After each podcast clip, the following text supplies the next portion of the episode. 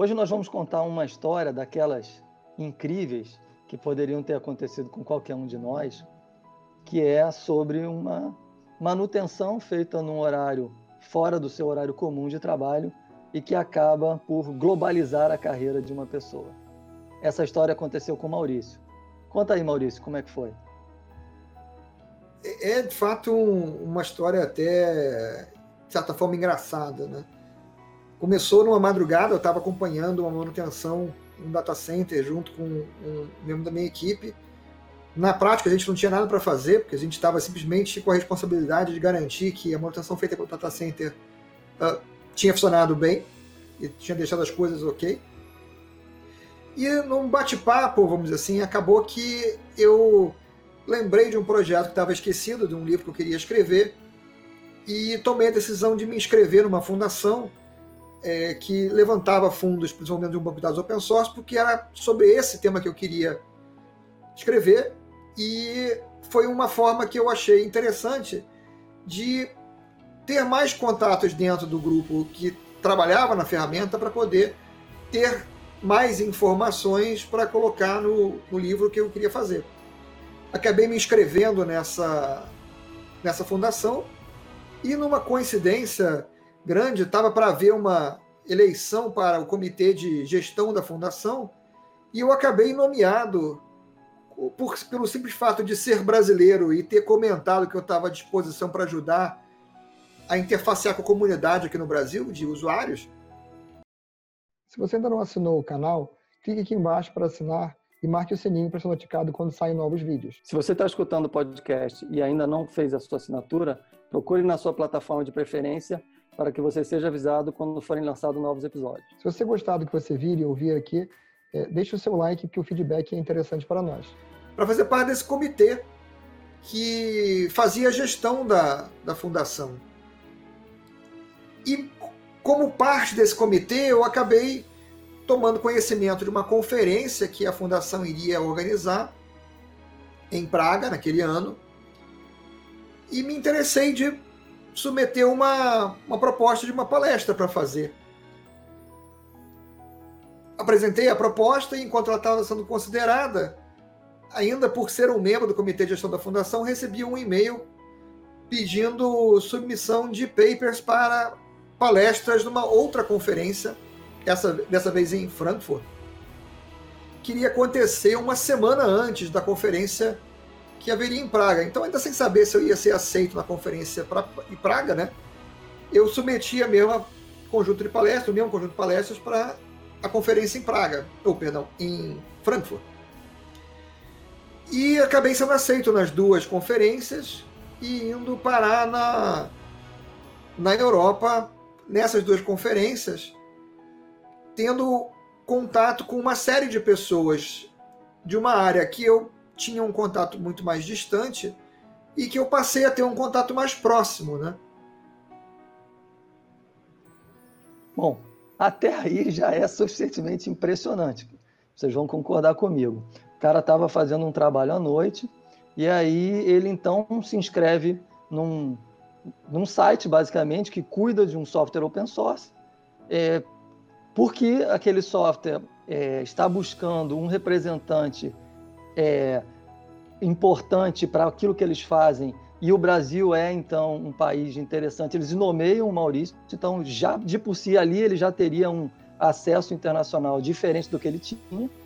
Mas como se não bastasse, é, ele então inscreve para participar de uma conferência na Europa para poder ir conhecer aquelas pessoas mais de perto. E como se não bastasse, ele simplesmente é aceito para duas conferências. Esse ponto por si só já seria o suficiente para a história acabar aqui. Mas o que vem pela frente é ainda mais intrigante.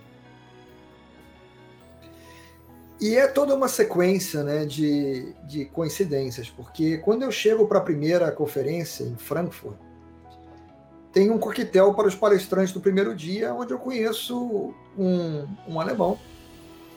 E vamos falar que isso foi em 2005. Em 2005 nem todos os notebooks tinham é, placas Wi-Fi e a maioria dos hotéis não tinham redes Wi-Fi, muito menos nos quartos.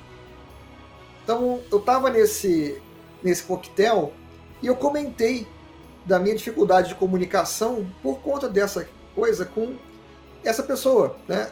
É, esse alemão que também era membro da fundação que eu tinha me afiliado. E ele comentou comigo: olha, eu tenho aqui uma placa Wi-Fi extra para notebook, se você quiser, você, eu te empresto e você me devolve ao final da conferência em Praga, porque eu também vou estar lá e você me entrega lá. Eu agradeci muito, ele fui com ele até o carro dele para ele pegar a placa e me dar.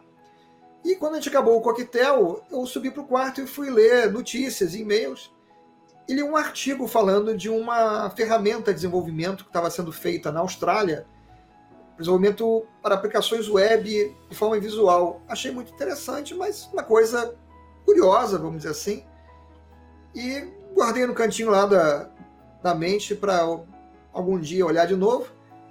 E não pensei mais nesse assunto. Até que ao chegar em Praga, no primeiro dia da conferência em Praga, também tivemos um, dessa vez um jantar para os palestrantes. E eu sentei em frente a um outro palestrante e começamos a conversar. E durante a conversa, ele me falou sobre uma ferramenta de desenvolvimento visual para web que ele estava testando e que estava sendo feita na Austrália. E eu falei, ah, eu acho que eu li um artigo sobre isso na semana passada, quando eu estava em, em, Frankfurt. E aí ele virou para mim e perguntou, você leu no Slashdot? Eu falei, foi, acho que foi exatamente isso. Ele falou, ah, fui eu que escrevi o artigo. Bom, essa é uma história, como vocês podem ver, de coincidências. Né? A primeira coincidência é a coincidência de você se inscrever para um, num site para fazer parte de uma fundação que cuida de um software open source e logo depois ser chamado para ser um, um, representante, um membro importante desse, dessa organização e com isso ir parar na Europa para fazer palestras. Mas a segunda coincidência é ainda mais intrigante, porque a segunda coincidência você lê um artigo na internet e ao sentar para um jantar na frente de outro palestrante e comentar com ele que você leu um artigo sobre uma ferramenta de desenvolvimento para a web, você descobre que aquela pessoa é a que escreveu o artigo que você leu. E mais do que isso, se comenta sobre uma ferramenta que está sendo criada na Austrália. É, e aí na sequência, é, esse camarada que era holandês, ele, ele falou comigo, ah, acho que você vai gostar muito dessa ferramenta, eu vou escrever para eles e, e pedir para eles convidarem você para fazer parte do beta teste. Eu falei, ok, legal, obrigado. Eu pensei mais no assunto, fiquei mais alguns dias em, em, em Praga para conferência e de lá fui para Paris. Aí já passeio, que afinal de contas já tinha ido para a Europa mesmo, né? ninguém é de ferro, fui passear em Paris. E naquela época, como eu falei antes, né, os hotéis não tinham Wi-Fi no quarto, e o hotel que eu estava em Paris não tinha Wi-Fi nem na portaria, nem no saguão, em lugar nenhum. Então, para falar com as pessoas, eu tinha que ir num Saber Café. E aí, à noite, eu depois cheguei em Paris, fui ao Saber Café, tinha combinado um horário em que eu iria falar com minha esposa aqui no Brasil. E quando cheguei lá, me loguei, ela não estava online, eu fiquei lendo os e-mails para passar o tempo até ela aparecer. E eis que tinha um, um e-mail dessa empresa da Austrália me convidando para fazer parte do beta teste. Eu aceitei, é, entrei no, no, site do beta teste, vi os vídeos que demonstração que tinham lá e escrevi um, um e-mail de volta agradecendo o convite, dizendo que eu tinha já aceito e que eu tinha gostado dos vídeos que eu assisti de demonstração. Passou-se mais um tempo, né? Aí, e eu, dia seguinte, eu voltei para a mesma situação fazer o, o contato com minha família. É, e mais uma vez, minha esposa não estava online na hora combinada, e eu voltei a ler os e-mails, onde tinha um, um e-mail dessa empresa perguntando se eu podia compartilhar com eles a minha opinião sobre a posição estratégica da empresa e a posição é, estratégica do produto deles dentro do mercado. Como eu via isso. Eu achei muito estranho, porque eu já participei de beta teste de várias outras empresas, ninguém tinha me perguntado nunca nada nesse sentido. Mas estava passando o tempo mesmo ali, eu não tenho é, problemas para escrever, então escrevi um texto grande, entre outras coisas, comentando que eu achava que a empresa seria um alvo claro para aquisição pelo Google, por razões A, B e C. E mandei esse e-mail. Né? No dia seguinte, mesma situação, de novo aguardando meu minha esposa ficar online para eu poder conversar com ela via Skype. E chega outro e-mail desses caras é, dizendo que gostaram muito de ver que eu tinha uma opinião parecida com a deles e que tinham encaminhado o e-mail para toda a companhia, que as pessoas tinham ficado muito felizes com o que eu tinha escrito. E eu, de novo, eu não entendi nada. Que eu vinha a saber um ano depois, tomando um café na Tasmânia, de todos os lugares, que quando esse e-mail chegou no escritório da empresa, eles estavam recebendo a visita de um dos fundadores da Google, se não me engano, o Sergey Brin, que liderava um, um grupo técnico que foi lá avaliar o produto deles, a empresa, como, um, obviamente, um alvo de aquisição, que não era algo que interessava a eles, mas que batia exatamente com aquilo que eu tinha escrito no meu e-mail. Bom, é, agora eu acho que as coincidências já pararam e o que acontece é literalmente o Maurício colocando uma das suas características principais em funcionamento. Ainda que ele tenha achado estranho receber um e-mail pedindo um, uma avaliação, um posicionamento estratégico da, sobre o posicionamento estratégico da empresa que estava fazendo tal software, o Maurício tem essa capacidade de conseguir visualizar o potencial futuro de ferramentas tecnológicas. Não é a primeira vez que ele, fez, que ele estaria fazendo isso, eu já presenciei ele fazer várias outras, de várias tecnologias que hoje a gente até utiliza e que é, Maurício já tinha percebido isso há muitos anos atrás. Eu acho que isso vem de uma, de uma outra questão, que é o fato dele ser um, um profundo conhecedor de ficção científica, e eu acho que ele consegue é, projetar isso muito bem é, sobre coisas que ele lê nos livros de ficção científica e ele consegue fazer paralelo com, com o mundo real. E, e eu acho que ali ele, ele projetou isso. E qual não foi a surpresa dos caras? Obviamente que ao lerem é, aquele material, se deparam com uma coisa que alguém que não os conhece está escrevendo, que obviamente o Maurício também não conhece, os fundadores é, do Google, não conhece pessoalmente, sabe quem são, obviamente, é, então não teria a menor chance dele saber que o, um dos fundadores do Google estaria na sede dessa empresa na Austrália. É, chama, claro, a atenção das pessoas porque o que ele escreve está se materializando ou tem uma possibilidade de se materializar sem nenhum tipo de conexão. Então, é, uma história que começa com coincidências, agora ela começa a se materializar, levando em consideração fortalezas que a pessoa tem e que ela exerce talvez muitas vezes de uma forma natural, mas que os resultados vão impactar outras pessoas que vão se cruzando nessa história. O, o, o, engraçado é que não acabaram exatamente aí as consequências, as coincidências, né? Ainda teve mais uma. Eu acabei sendo convidado por essa empresa para ser um conselheiro da empresa e comecei a, a participar de reuniões com eles é, todo mês, é, são, eram videoconferências por Skype, e nenhuma dessas, numa dessas reuniões me perguntaram se ao acaso eu conhecia alguém que entendesse de desenvolvimento de software e que é, escrevesse, porque estava se aproximando a época de fazer o lançamento do produto e precisava-se criar peças de divulgação do produto e obviamente tinha que ser uma coisa focada no, no, no público-alvo, que eram desenvolvedores, né? E, de fato, naquele momento, a única pessoa que eu conhecia que é, entendia desenvolvimento escrevia escrevia textos a respeito disso, né? tinha escrito livros a respeito disso, era eu mesmo. E aí eu comentei, a única pessoa que eu conheço nesse momento sou eu. E eles não sabiam que eu escrevia é, profissionalmente, né? E acabamos então conversando sobre isso e eu acabei me envolvendo com um lado de, de estratégia e marketing da companhia, em função disso.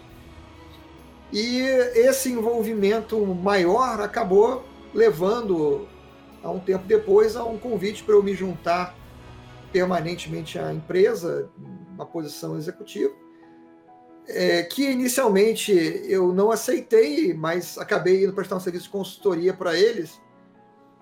E isso pôs em movimento toda uma série de mai, maior de eventos que me levou aí seis vezes à Austrália, mais uma vez à Europa e uma vez aos Estados Unidos, num período de mais ou menos uns dois anos. Né? E que depois disso já me levou novamente é, a outros locais, inclusive de volta à Austrália e à China, é, como consequência de prestar serviço para a empresa que comprou aquela empresa alguns anos depois. Mas aí a gente tem outras histórias para contar que a gente guarda para uma outra oportunidade. Bom, como vocês puderam ver, tudo começa um trabalho numa hora extra e motivado por uma vontade de voltar a escrever. O resultado final disso é uma carreira internacional globalizada, passando por alguns continentes e diversos países, aonde as coisas vão se encadeando por coincidências em alguns momentos, depois por habilidades e por fortalezas que a pessoa demonstra ao realizar as suas, as suas tarefas. Então, eu acho que uma das grandes lições dessa história, e a gente tem contado essas histórias justamente para tirar aprendizados, é que é, acreditar naquilo que você tem vontade de fazer e no seu potencial pode fazer com que você construa histórias profissionais incríveis, daquelas inimagináveis. Volto a dizer, um trabalho noturno para fazer uma manutenção, acompanhar a manutenção de, acontecendo no ambiente técnico, faz com que você vá parar e ter uma história com uma empresa australiana durante mais de dois anos é, de relacionamento profissional entre você e aquela empresa, inclusive com é, uma posição executiva bastante significativa para aquela empresa. É, então, assim, acho que para mim uma das maiores lições é, é essa: é você de fato acreditar que é possível construir uma história e se aproveitar daquelas coincidências que vão acontecendo no seu caminho para potencializar as oportunidades e fazer com que elas se transformem de fato em realizações. Alguns aprendizados que eu tirei dessa história como um todo, né? Primeiro que você não deve realmente deixar passar as coisas que você quer correr atrás de fazer. Você deve correr atrás das suas intenções, dos seus planos. Foi a ideia de correr atrás de fazer um livro que acabou criando as condições para todas essas coincidências que vieram depois. Depois entender também que as coincidências acontecem as oportunidades aparecem e é necessário que você se prepare para elas, porque se elas aparecem e você não se prepara, você pode nem reconhecer que elas apareceram. E nesse caso especificamente, elas apareceram para mim de forma totalmente inesperada. Se eu fosse uh, parar para pensar em, nas coisas que, nessas coisas todas, como uma coisa que eu ia tentar provocar, eu acho que eu jamais ia ter acreditado. Mas eu acreditei no, no, nos momentos anteriores da minha vida de que eu deveria me preparar para escrever, que eu deveria escrever livros, publicar os livros, é, que eu deveria fazer palestras, todas essas coisas. Eu fui fazendo aos poucos. E no dia que as oportunidades apareceram, eu estava preparado para elas. Acho que é, olhando para trás é muito mais fácil a gente ver isso do que olhando para frente.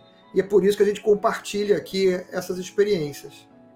Então a gente fica por aqui hoje, a gente se vê no próximo programa.